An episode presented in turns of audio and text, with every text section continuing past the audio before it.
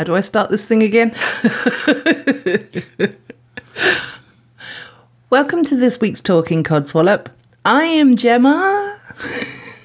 Am I? I'm James. I'm slightly confused that I'm recording with Gemma, but it's obviously a good sign that she is able to give us the time and is healthy enough to be able to have a chat with us. So, Salty Tadpoles, think yourself incredibly lucky. Yeah. Reunited and it feels so good. It does. I just hope it feels all right for you as you're a bit under the weather. Yeah, no, that's fine. I was going to say, yeah, with regards to what James just said, I'm still feeling utterly crap. But at the same time, I'm missing recording massively. And we were discussing before we even started recording that I don't think we even know how long it's been since the last time we actually physically recorded together, is it? It's been a while. It could be a month, maybe. Yeah, maybe it feels longer than that, but yeah. More. Yeah. But yeah, so just in case anyone wondered, we are still on this podcast together. Neither allegedly. Of us was booted. Yeah. Neither of us have been booted off. James has been rebooted a couple of times in the early days, but yeah. Otherwise it's all good. So, well, actually, before we get into sort of how we've been, I just wanted to do a quick bit at the beginning of the show, if I may, about basically I had a loss this week, and it's also a lot of other people's loss as well. And it's unfortunately, it's really tricky because I keep wanting to call him a friend of mine, and we were kind of electronic friends, so to speak, and you know, he was always supporting me with regards to like this project and stuff like that. And we always both spoke so highly of each other. So in that sense, we are friends, but we only met once. Although technically that's the same for me and James as well. But, you know. That's not true. We met twice. Oh, I do apologise. Yeah. So it was quite a big loss. And to you, my fellow friends in the Garmy, so the people that listen to the Ralph Report and... It was, obviously, I haven't even said his name yet, so that's great, isn't it? But Steve Ashton sadly passed away last Thursday. So, you know, and he had some very bad complications with a stroke that he had. And sadly, the initial incident, he was found, after he'd had the stroke, he was found like a couple of days later. So, you know, the damage...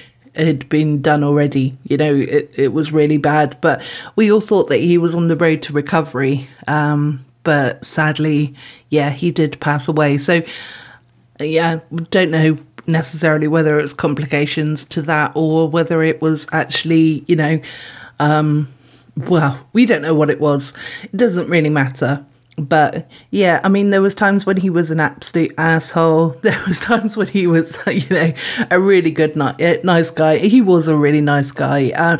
James, unfortunately, never got the opportunity to speak to him because he's been on the podcast a couple of times, but it was kind of, I arranged it when James wasn't available, you know, so Steve would sort of jump in occasionally and fill the shoes of James. But, you know, it is a sad loss. And I've been quite saddened by it, to be honest. It's one of those things that it's kind of like, you know, when it touches you and you kind of feel like you want to cry, but you don't cry, if that makes sense.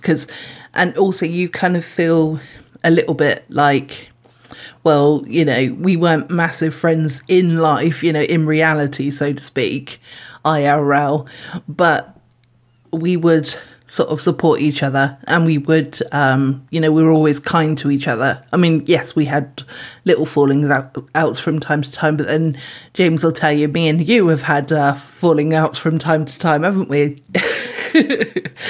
But I'm saying nothing on that.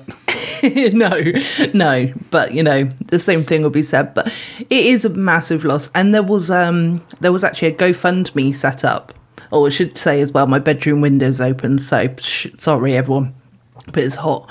But there was a GoFundMe set up because his children are only about, I think they're 15 and 20, so they're not very old at all. But they had to arrange, obviously they're having to arrange the funeral and whatnot. So he put up this GoFundMe because they're not able to access his estate at this stage. Yeah, it'll be knowing from when people have died, it can be quite tricky to access to funds. Yeah. So it can be a very difficult thing. There's a lot of people have to go through.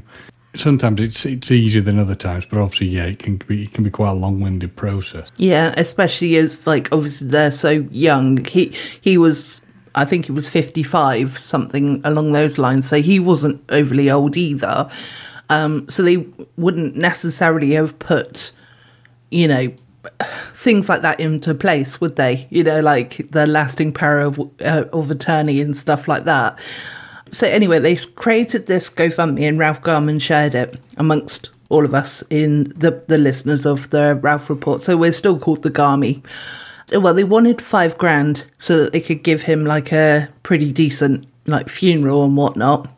And last time I checked, it was at £27,000, James. That's pretty impressive. It is. I mean, that shows how kind of loved and respected he was, really, doesn't it? It does. I mean, I didn't know, I know very little about the guy. I've never had contact with him, but clearly people liked him, so... Yeah, absolutely. I think it was just because it was a sad situation as well. But so, and I know James, like James just said as well, that you didn't have the opportunity to sort of record with him or whatever. So this is just purely coming from myself because James hasn't really got much to interject to it, shall I say, not interact. But I wanted to say for a couple of minutes anyway that it is a sad loss. If the funeral's open to the general public instead of it being a private affair, then I think me and Owen Edmonds have actually discussed that we may see if we can actually attend it because we were both very close to Steve. So but it's been a bit sad, but it also makes you realise that life goes on as well, doesn't it? So true, and it's that thing if you never know the hour. So yeah, exactly. And just at that moment, a seagull was flying by, going quack. I thought I could hear something. Yeah, sorry. Like I said, I've got the bedroom windows open at the moment because it's a bit of a scorcher. So I'll leave the Steve chat there, but and we'll sort of get into a bit of the funny stuff now. But I just it didn't feel right not giving a little nod to him. So how have you been, James? I've not been too bad. It's I'm between projects because my work that I was doing previously, the contract's come to an end, so I'm looking for other stuff to do. But I'm trying to keep myself reasonably busy. I've started going back to the gym again, so that's been good. So as long as I don't cause any damage to myself, like tearing my shoulder muscles again, I should be okay. But yeah, it's not been too bad. Well, a couple of weeks ago, I had a family friend staying, so that was always nice. Then one of my old work colleagues just spin by and say hello. So yeah, it's been pretty good in that respect. It's been enjoyable, and being British as ever, we've had the constant, ever-changing weather. It's either been raining or sunny. Yeah, and we're hitting a sunny spell at the moment, so that's always good. But more importantly, how are you?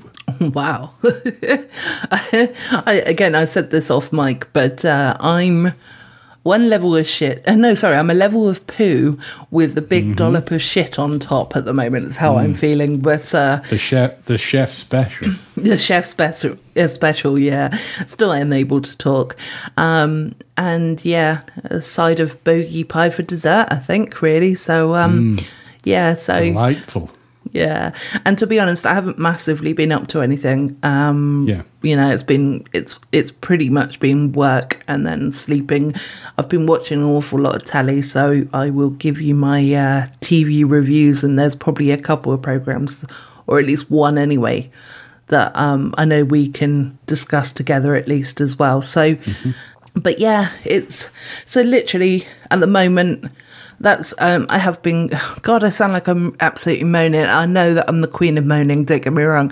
But, it's normally comical moaning and this is negative moaning, so I'm sorry.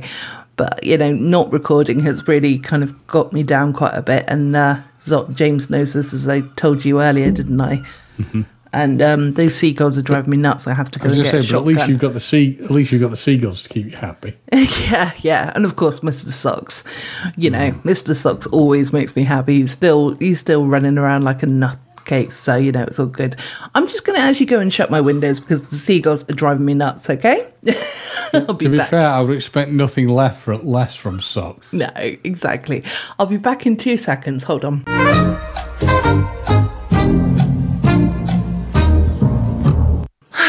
Right, the fuckers have been locked out. Yeah, they're certainly noisy, aren't they? They are. It's because there's babies now as well.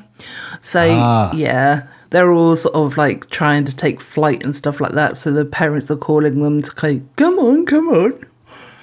Come on, Megan, let's go fly. I don't know why Megan. I was going to say you've named them. Yeah, no. Megan was the first name that popped into my head. Hello, okay, Steve. Come on, Steve. Steve the seagull. I'm Steve the seagull. I'm flapping about on the roof.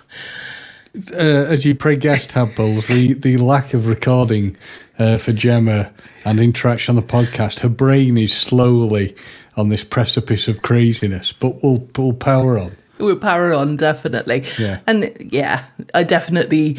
I think my mum and Graham are sick of me because, like, normally I would get all of the craziness out on the podcast, but they're like,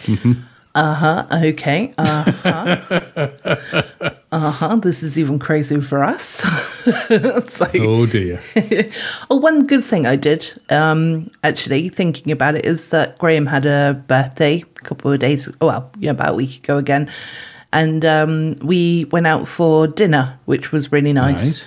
Yeah, I had like this massive portion of macaroni cheese. Oh, I really fancied macaroni cheese. So as soon as I saw it on the menu, I was like, oh my God, yes. And it came in this massive bowl and I was just like, oh, get in my face. I would hope it'd be getting your belly, but I think I understand what you're trying to tell me.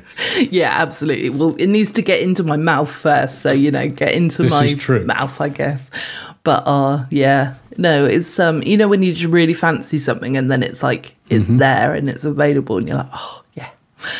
Or alternatively, you really want the food and then you end up having it. You end up having like remorseful guilt that you shouldn't have eaten it. It's something that's bad for you. Yeah. I mean, obviously that's not great for me anyway, but, you know, well, with regards to, you know, it's like high in calories or whatever. But at the same time, if you go out for a meal, why have a salad when you go out for a meal? It's supposed to be a treat night, isn't it? Very true. Very, very true. Yeah, and also another good thing as well, it's all flooding out now. Over the last year or so, I've lost about 2 stone. Wow, well done. Would you like some from me? Because I can definitely spare some. No, I've still got more than enough to get rid of, so that's no problem at all. So I'll keep hold of what I've got for the time being. But yeah. But no, well done on that one. Thank you. So, James, have you got any codswallop at all?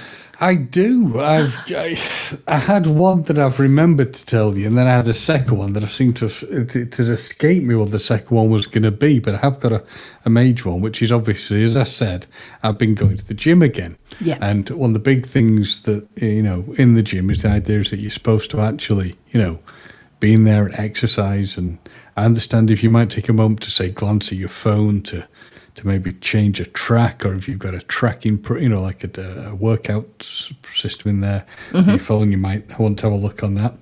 The inherent problem I've now found is that because the school holidays on, the gym is full of, you know, kids/teenagers. Yeah. And for the most part, they do at least get on with their exercises, but there seems to be a large number of them who basically just plant themselves down on a machine and then on the phone, or chatting to the mates, and they're not actually doing exercise.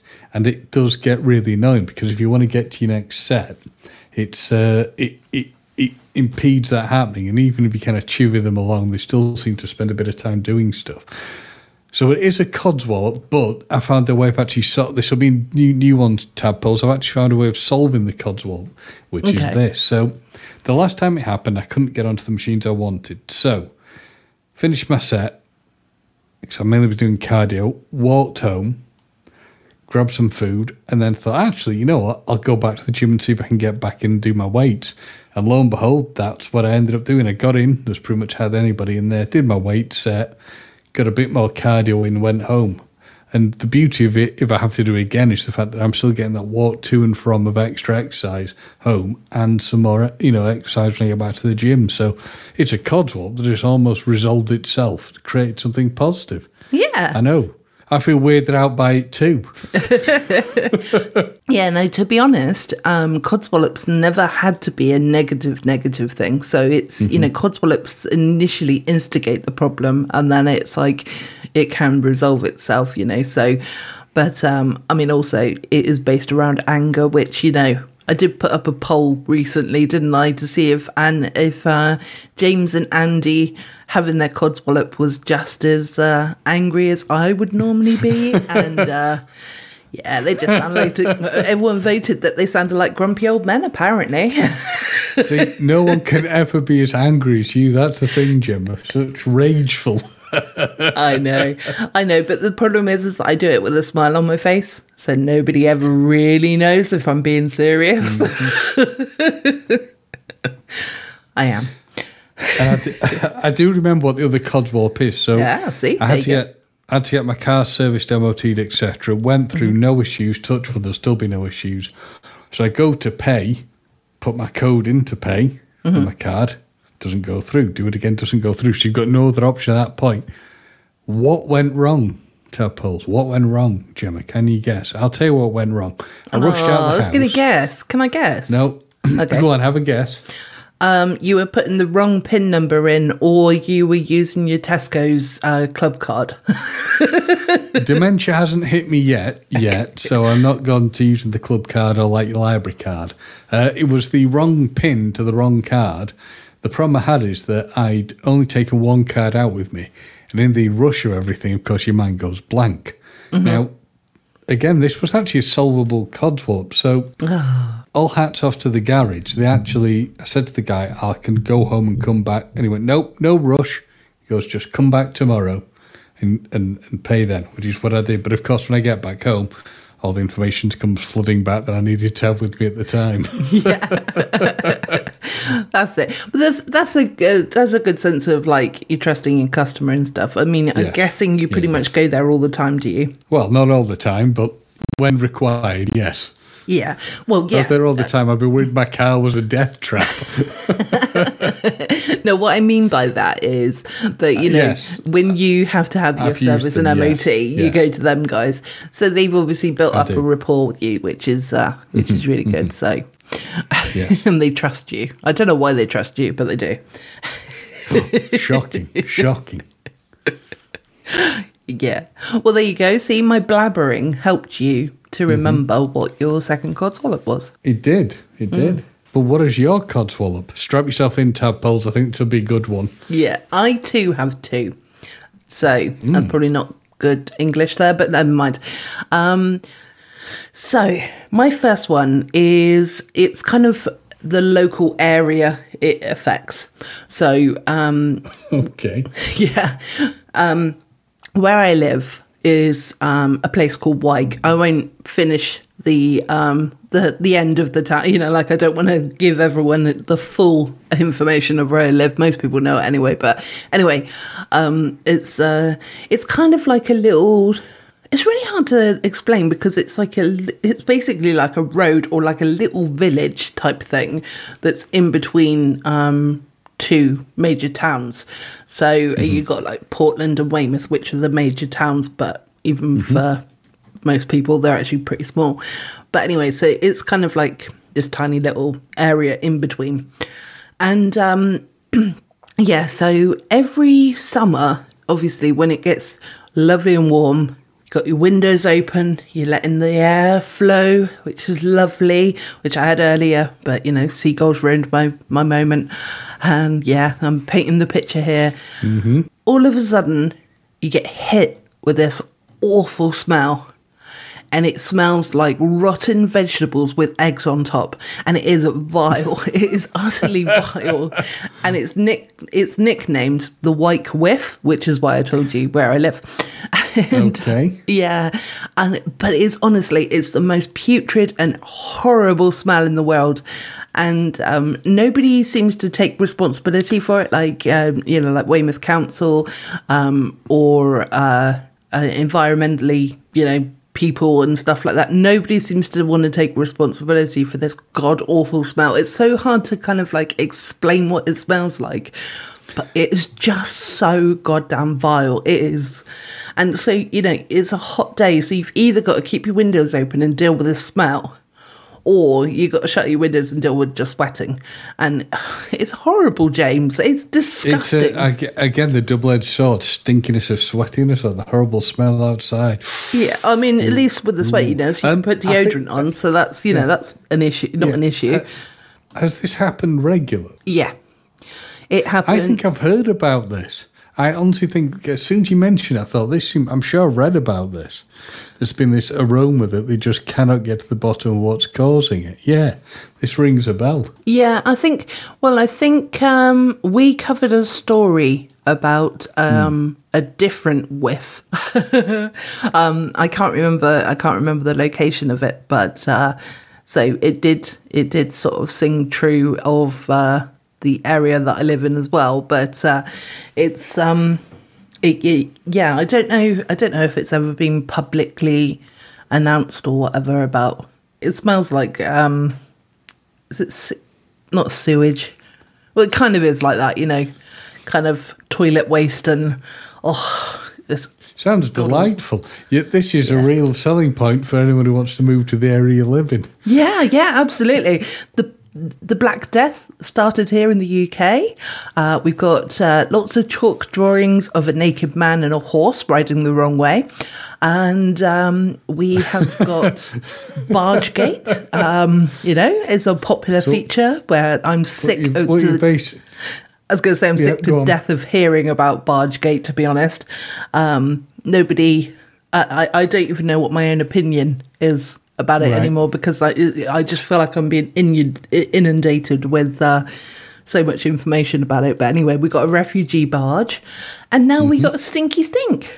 So yeah, you live in an area that I'm getting the impression you must have been cursed by somebody in the previous past, previously many years ago, maybe some sort of medieval curse upon your area.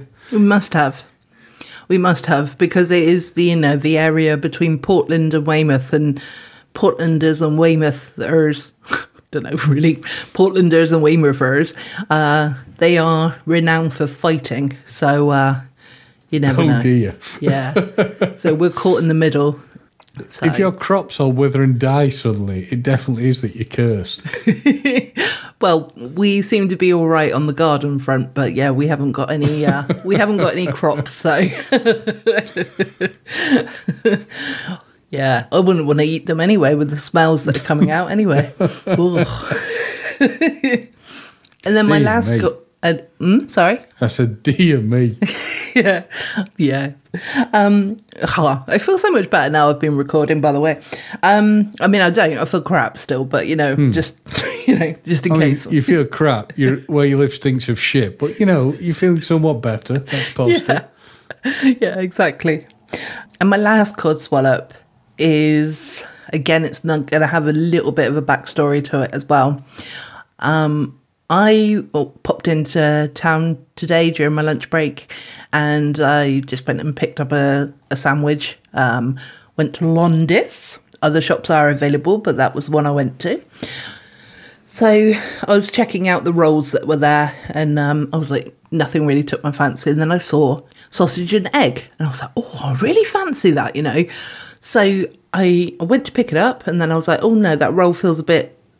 it felt a bit weird, so I picked up the one behind it, and I was like, okay, cool. Yeah. Anyway, sometimes it just feels a bit, maybe it's probably not stale, but it just felt a bit, anyway. I know what you mean, yeah. Yeah. There was a reason why I didn't pick up the one that was in my hand. And so I drove off. I went on to a nice, quiet destination, so I could just sit and have my lunch in peace and quiet for a bit. And looked at my roll, and the look of disappointment that came over my face must have been, scary to anyone that was around. Huh? One for the ages. Yes, one for the ages. Because the sandwich that I'd picked up was not, in fact, sausage and egg. It was bacon and egg. And, you know, the little bit of backstory is I don't particularly like bacon. Whoa. But wait, you don't like bacon? No. Oh, whoa. Hang on. This is a life-changing moment for me. Yeah. My God, somebody doesn't like bacon. No. I don't know if I can ever be on this podcast again. Oh, well, you at least need to do another recording this week, and then, you know, we'll talk about it. No, there's a couple of reasons why. I mean, if I'm really in the mood for bacon, I'll eat bacon, don't get me wrong. Mm-hmm. But today I wasn't in the mood. I was in the mood for a sausage and egg sandwich. So, you know, first of all, that's biggest disappointment in the world. Second of all, I find bacon quite a bit salty, and I don't particularly like overly salted food. And the other thing is that when I was younger, a bit of the bacon fat got stuck down my throat and I actually nearly choked. So all of that kind of association is all there. So, yeah. And I was absolutely starving, hungry, and I had to eat it. And I was just like forcing it down my neck, going, I was so disappointed, James. And, but, you know, I also felt really sick as well afterwards. I was just like, that was the worst sandwich ever. Why did that happen to me? I'm sure the starving people in other countries will really. Well, yeah. I mean, I you know, that's kind of why I ate it, because I was like, well, you know, children in Africa, as I used to say to my nieces, but, you know. There's also an important thing that you can learn from this. Always look at the label. Well, I did. Do you know what it was? Because it was in the same section. So I was just like, all the other rolls were exactly the same, so I just assumed. And yes, it made an ass out of me. But it didn't make an ass out of you and me. Yes. But yeah. Well, if that's the worst thing that's going to happen to you, that you get the wrong sandwich, I'm hoping that remains to be the case. That's the worst thing that happens. Well, today, anyway. That's the spirit, Gem. Nobody saw, but I did a fist pump in the air. So, I was, well, actually, before we get on to what, you know, I know we've kind of briefly discussed what you were doing with your job, but was there sort of anything else that you wanted to sort of indulge in, or is there not that I can think of. No. You just want another job now that's exactly the same so that you can have the fun again, sort of thing. Something within that ballpark, yeah. That'd be nice. Yeah, it would be nice to wake up every Monday and be like, you know, a bit like the Reed adverts or whatever, and they're like, oh, it's Monday. Oh, I'm excited that it's Monday, which nobody ever feels like, even in their dream job, I don't think. But so, shall I get into what I've been watching recently? Yes, please tell me, and I'll see if we cross paths at all. Yeah. Well, I know we have with the first one. Recently, I watched Black Mirror, the latest series. Mm-hmm. And so I know that me and James have both watched this. And there were certain episodes that I really enjoyed. And then there was, during the time, you know, during watching them, there was a couple of episodes, the first two, I think it was for me, that I actually didn't really enjoy quite as much as I normally would with a Black Mirror, you know, episode. Mm. But actually, on reflection, they were actually quite well filmed in a way, because it was like all about taking people's identity and, you know, people signing over their lives. And, you know, it's almost like, it's like the robots, you know, I can't think what it is, but, you know, it's like what they're saying that the writers, you know, they're going to start using. Oh, the AI. The AI. Yeah. So it was a bit like that. So actually, on reflection, it was kind of, actually, I thought it was actually not too bad. But, yeah, there was the other episodes, you know, from the space one, you know, where they went into space, but then they were sort of, I don't know. It's been a while since they've seen it. So yeah, James, I mean, the thing with that I found with Black Mirror is it generally. I mean, I'm not as and, you know, engrossed in them as a lot of people are, but I've generally found them reasonably enjoyable. But I've got to be honest, on this last run, I found a lot of it just, it was a letdown. I wasn't that impressed by it. And the final episode of the entire run, I could not even tell you what the final episode was, because I just was that, I just could not get interested in it at all. It just didn't do anything for me. I don't know, maybe it's the prom that people are expecting rather a lot of it now. Maybe. And there's only so much they can come up with, but I don't know. Yeah, it was okay, but it will not set the world on fire for me. Some of it was watchable, some of it wasn't. I enjoyed the space episode. That was good. Yeah. Quite enjoyed the werewolfy thing. But as for the others, yeah, they were okay, but... Yeah. Well, actually, the last episode was actually a film. Oh, right. Okay. Yeah. So yeah, because it went on for about an hour rather than like the normal length of episode, which is probably 40 minutes actually. There's not much. Yeah, but I think it was an hour and 25 minutes or something like that. But the last episode was basically this girl who was... she's a goody two-shoes, basically, but she also was bullied for her heritage as well, because she was an Indian. Mm-hmm. And, you know how sometimes, unfortunately, the racial behaviour can happen and stuff like that. So, and it was also set in, like, the 80s, I think. So it was quite ripe in those days, wasn't it? You know, being... I'll have to take your word for it, as I never saw the episode, so... No. I mean the 80s, you know, like from a historical point of view. So there was this girl, and like I said, she was like quite an innocent person, but she had to kill three people. Otherwise, if she didn't kill three people, then the world was going to explode. So it's quite funny that you said about the world exploding, and yeah. So, and it's just like you watch her as she gets driven mad by the fact that you know, like if she doesn't do it, then it's going to be like the end of the world, and literally the end of the world. Yeah. So she's got 3 days to kill three people, and yeah, she gets arrested. For the sorry, spoiler alerts to anybody who actually wants to watch it, but she gets arrested and she's trying to tell the story of what is going on, you know, and nobody's of course believing her because, you know, why would anyone believe her? They just think she was mad. Yep. And then it clicked over just past midnight on the third day, and what happens next? You'll have to watch. There was a big boom. I'm still not going to watch, but no. No, so you know, it was quite interesting, but again, it was kind of one of those things that it didn't massively grip me. So yeah, I watched it because I'm a completist rather than yes, no, yeah. That's how I was trying to do it. I thought I'll watch them all, and I remember when I was at work the next. Whenever it was, I think the day after I'd seen them, people going, oh, yeah, we want to get around to watching them. I said, well, I wasn't that impressed, but tell me, you know, I hope you enjoy them. So Yeah, exactly. The other programmes that I've been watching, have you seen Good Omens yet, the second series? No, it's just not my...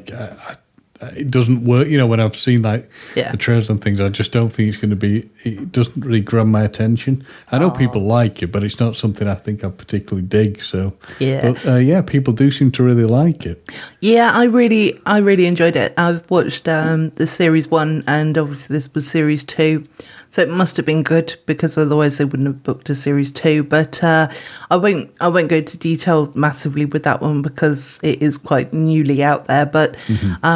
I think it's a little bit of silliness.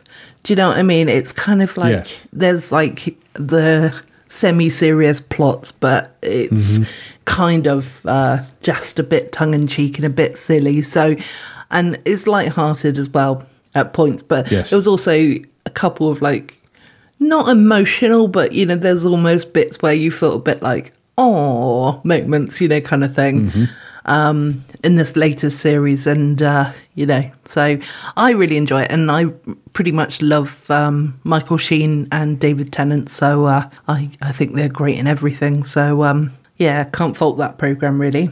What else have I been watching? I got it all written down in front of me, what a doofus.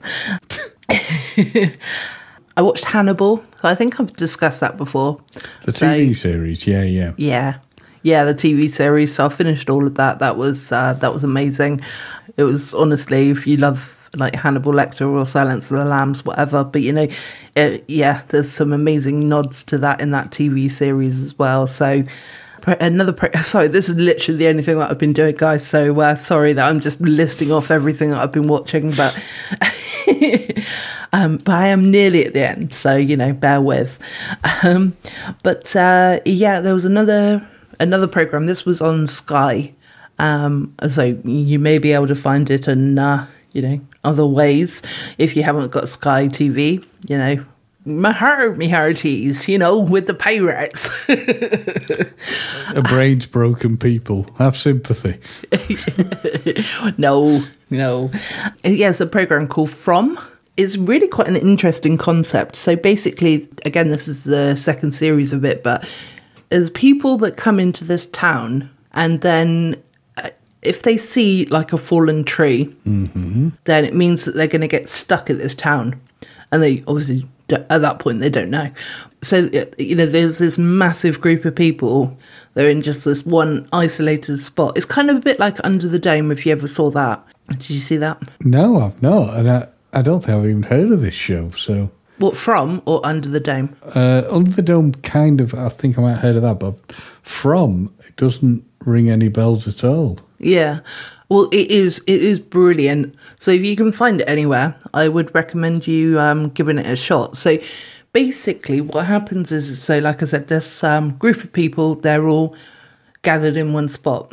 Halfway through the first episode, so it is a little bit of a spoiler, but you find out that people have all come from different locations. Say they've come from New York, Kansas City, or, if those places are nearby, ignore that. But, they're all coming from different directions, going to a different destination, but they all end up at this one place. And it's really sort of like, it's really kind of creepy and stuff like that. So they're all stuck at this place. But then at night, there's these kind of like monsters in a way, but they look like humans, but they have these big, massive smiles on their faces. And they're really, really creepy. And they basically, if they catch you, they're going to, torture you and kill you kind of thing. So it's like, it's, fairly good horror kind of thing.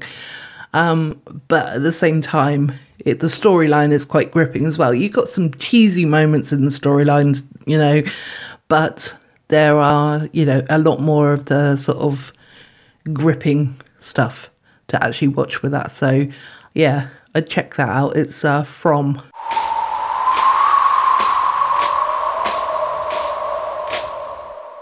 James has currently gone away.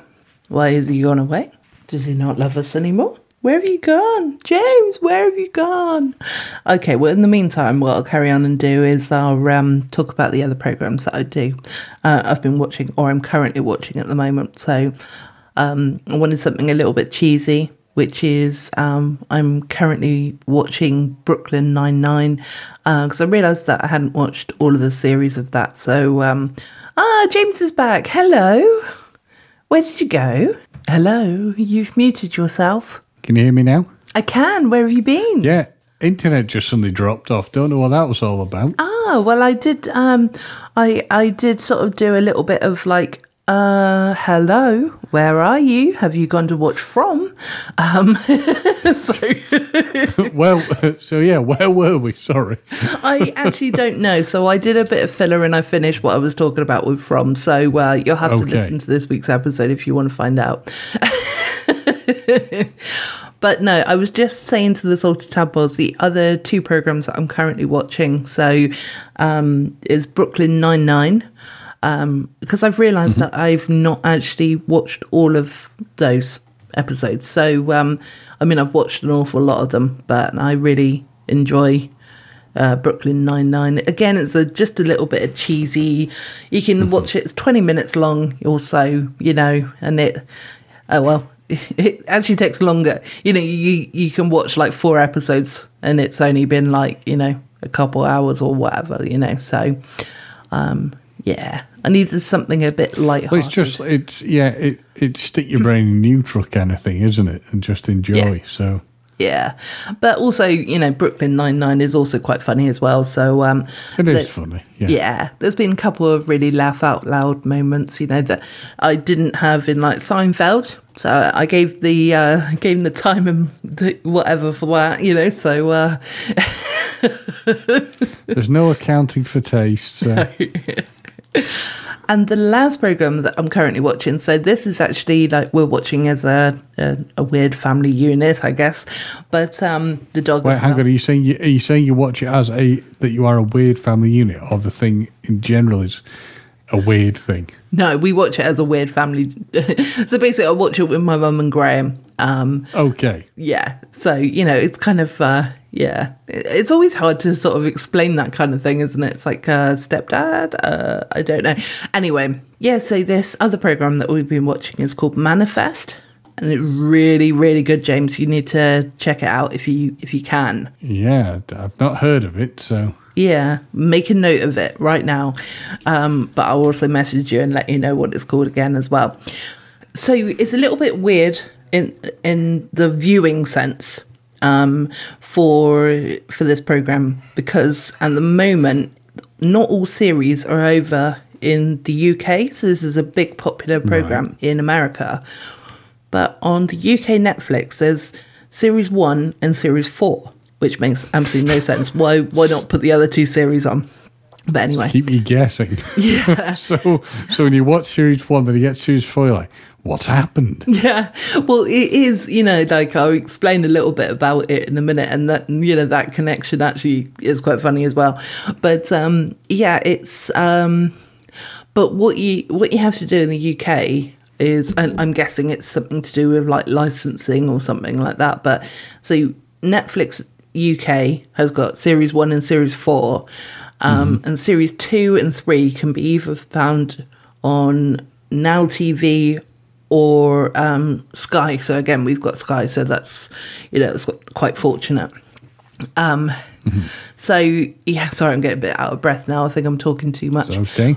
But yeah, this program. So I'll tell you about the pilot episode. So the first episode, you've got a family group that they're all about to, you know, travel home. I think they say that they've been to Jamaica, so they've been on a big, massive family holiday.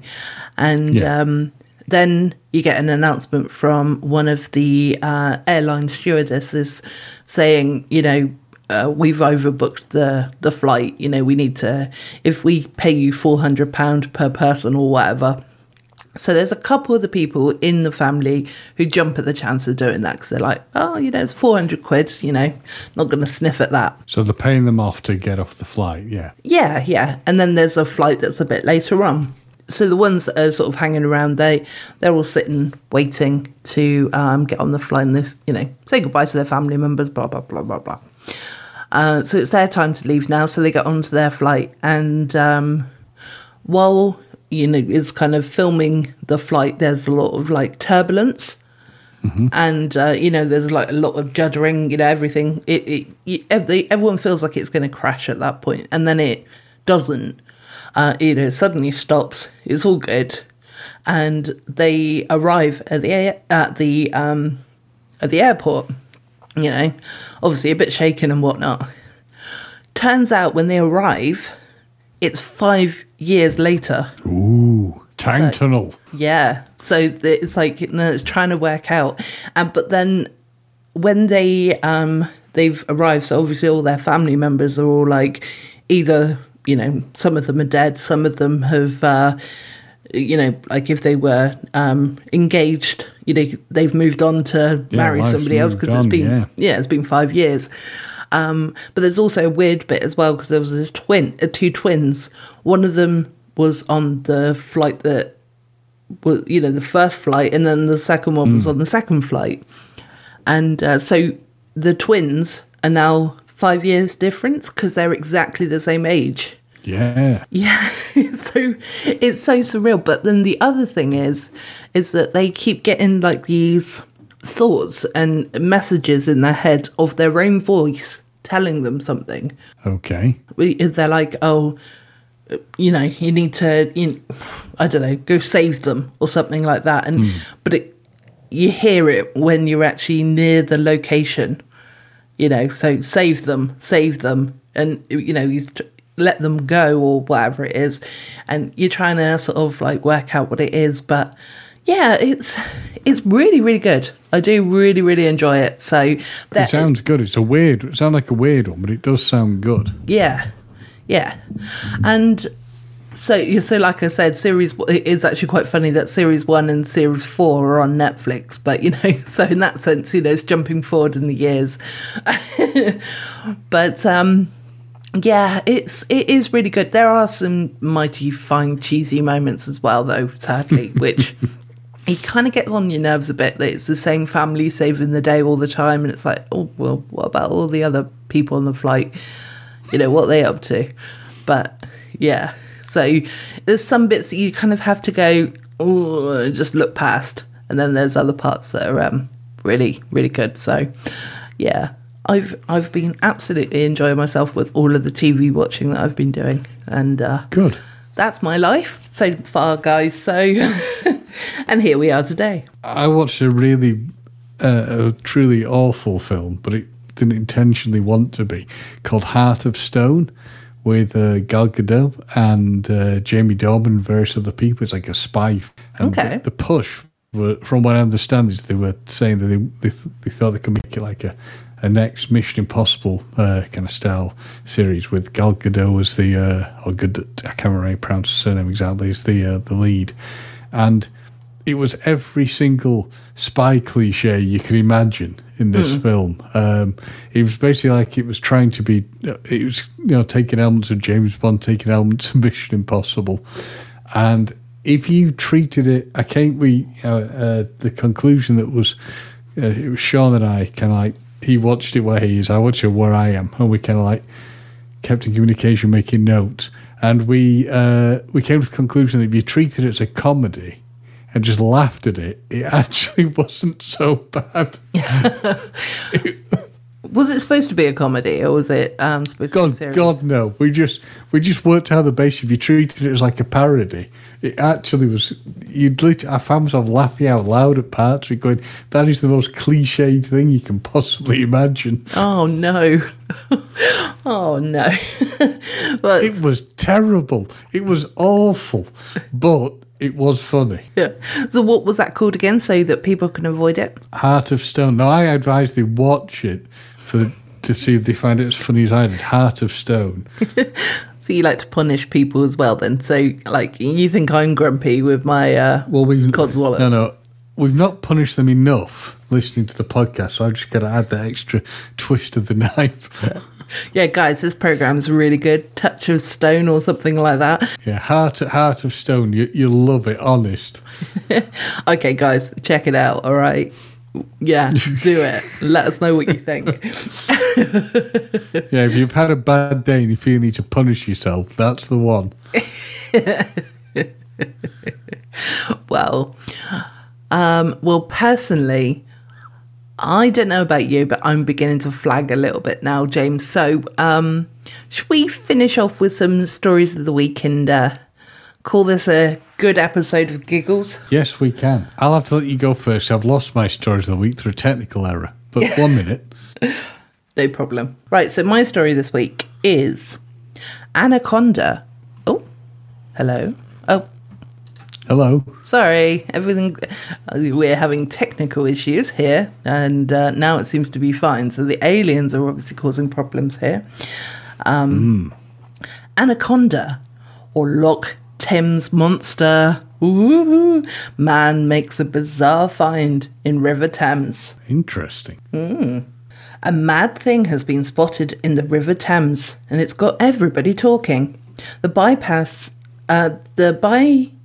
passerby, sorry, brain needs to function with mouth. The passerby posted a photo on Reddit of what appears to be a reptilian face with a red eye poking its head out of the water. Saw a mad thing in the Thames just now. He appropriately captured the bizarre photo. Several commenters offered up theories on what the creature or object could be. Mm-hmm. One person joked, "It's the famous Thames Anaconda," while another suggested it was the Loch Thames Monster. A third remarked, "It actually just a rock with a bottle cap resting on the surface," while another was convinced it was a wooden post with something red inserted into it. So okay. I'm kind of, to be honest, I'm kind of with the third person, really. I think it might be a rock with a bottle cap on top. Yeah, I think the chances are high. Yeah. Some pointed out the 5-foot-long snake skin that was found on the banks of the Thames last year. So there's a chance it could be a snake. I didn't hear about that story. I don't know if you did. Don't think so. No. The skin, thought to be the boa constrictor, was discovered by London mudlark Jason Sandy. Now, do you know what a mudlark is? It's a bird, isn't it? No, it's, I mean, it might be. It might. You also might be true. But I only know this because Graham keeps watching them on YouTube.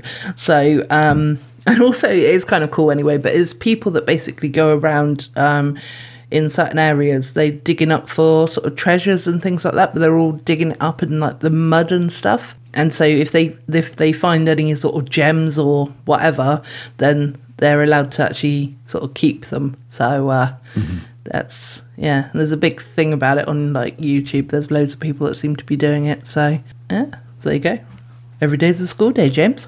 Indeed. Yeah, indeed. You didn't even know that you wanted to know that, did you? The more you know. Yeah, well, there you go. And now the Metro is about to tell us what it is, so let's see if I got it right. A mudlark is someone who scavenges, searches for things in the river mudbeds for items that could be worth something. Jason posted his find on Instagram saying it felt like he was mudlarking along the Amazon River, not the Thames. In 2021, the first full health check of the River Thames in 64 years found sharks, seahorses, oysters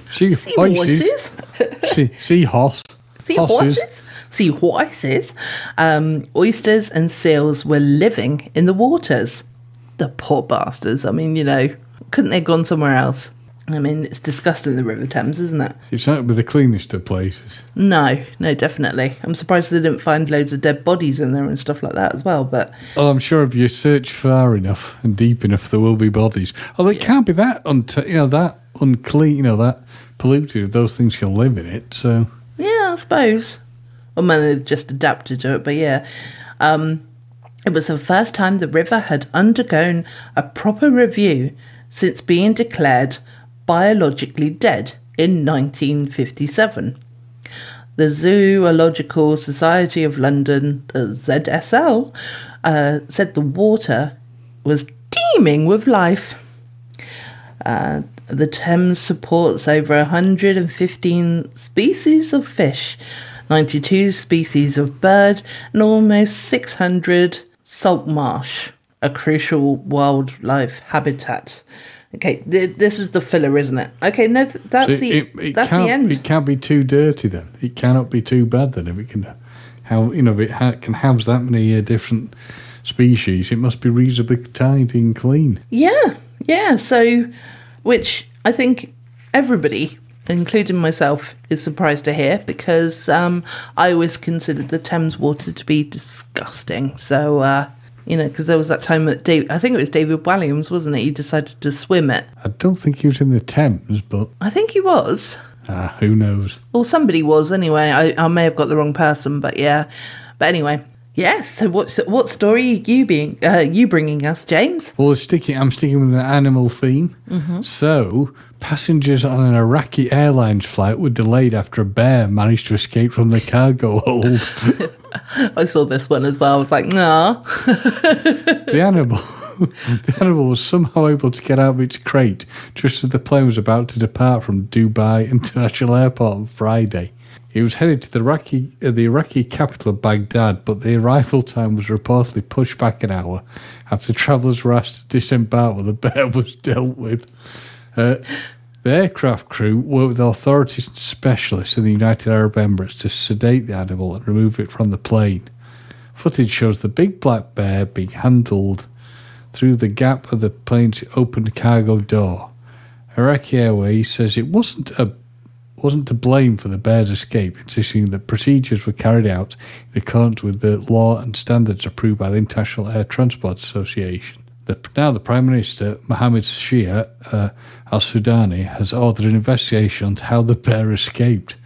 The airline has initially said the bear was being flown from Baghdad to Dubai, but it confirmed on Sunday that it was actually the other way around. The company has declined to say who owns the animal. Keeping predatory animals as pets has become popular among the wealthy in Iraq, especially in Baghdad. Authorities have struggled to enforce legal provisions to protect wild animals, and Baghdad's police have previously called on citizens to help by reporting sightings. They are worried about dangerous animals being let loose on the city streets or ending up as exotic meals in restaurants. And that's the end of the article. God bless you, Metro. So well written. Yes, thank you, Metro. We have missed you. Maybe not. We've missed mocking you. Let's put it that way. Well, James, I think this is another fantastic episode in the bank that, you know, both me and you have done. It's great to be back talking to you again, my friend. Mm-hmm. Same here for you. I'd just like to point out... Just as a second thought there. Yeah, go on. The Anaconda or Loch Thames Monster, I've seen the picture. It looks more just like a rock to me with a bit of something stuck to it. Yeah, with a bottle cap or something like that. Yeah, there's definitely... I can see that if you were looking from a distance, it might be rectangular, sort of like reptile-ish in look, but yeah, it's not. It's a rock with a we're debunking the theory on this podcast. I'm sorry, everybody. And just look at it this way, Gemma. As bad as you may feel, as bad as salty tadpoles may feel listening to some of our bizarre stories, no one can feel as bad as the ghost who has been married for less than a year and has now been ditched by the woman who married him. Oh, no. Oh, okay. Right. You can't leave it on that. You're going to have to tell us the story. Oh, God. So, a singer who claimed to have married the ghost of a Victorian soldier says she's getting a divorce. Brocard, 40, of Oxfordshire, said she met the spirit of Eduardo one stormy night in 2021 when he burst into her bedroom and immediately professed his love for her. Oh, no. Just to point out, people, most normal people realise this is somebody with deep mental health problems. But anyway, I'll carry on. They supposedly then became inseparable, with the ghost even sending her cryptic messages in the shower. But it didn't take long before cracks began to appear in the otherworldly relationship. Ricardo previously claimed herself and Eduardo had argued over their wedding date. She said, "I want a summer wedding, but he hates the heat and I secretly love to make him melt, but he disappears often enough as it is. For weeks, we got nowhere with it, so I'm going to design a Ouija board of wedding dates to see which we are both drawn to. I swear he's turned into a complete groomzilla, and his list of demands grows daily. Eduardo always had a temperamental nature, but the nuptials seem to be bringing out the worst in him." The singer also claimed the spirit often took issue with her discussing their relationship publicly, though this didn't seem to stop her from appearing on This Morning and posting the wedding ceremony on Instagram. After the marriage was officiated, my first question is, who in the right mind officiates this wedding? Ricardo also complained they'd fallen out over Eduardo getting too drunk during their honeymoon in Wales. For God's sake. In the months since, she claims the spirit had become increasingly possessive. Oh, very good. His apparent fascination with Marilyn Monroe appears to have proven a further obstacle to marital bliss after Brocard, or the hell you pronounce his name, claims to have spotted the spirit of the late Hollywood actress at the chapel. She told Wales Online he would routinely disappear, then emerge days later smelling Chanel No. 5, Miss Monroe's favourite perfume. Ooh. Brocard announced the split with the release of the latest track. Yeah, I'm just thinking maybe she's not mental, maybe she's smarter than all of us combined. She's done a wonderful PR stunt. I'm going with she's far smarter than not mental. Yes, I think so too. And I think we need to get a Reddit page because everything seems to happen on Reddit. So let's do that. Right, well, James, don't go looking for any more stories because I want to finish this episode now. So, but that was a good one. That was a good one. It was a blinder. It was invisible to the naked eye. Well, James, I think that this has been a great episode, and I think that we've been talking enough codswallop this week. I have been Gemma. I have been James. And I've got a slight croaky voice now, everyone. Bye-bye, everyone. Bye-bye. Bye-bye.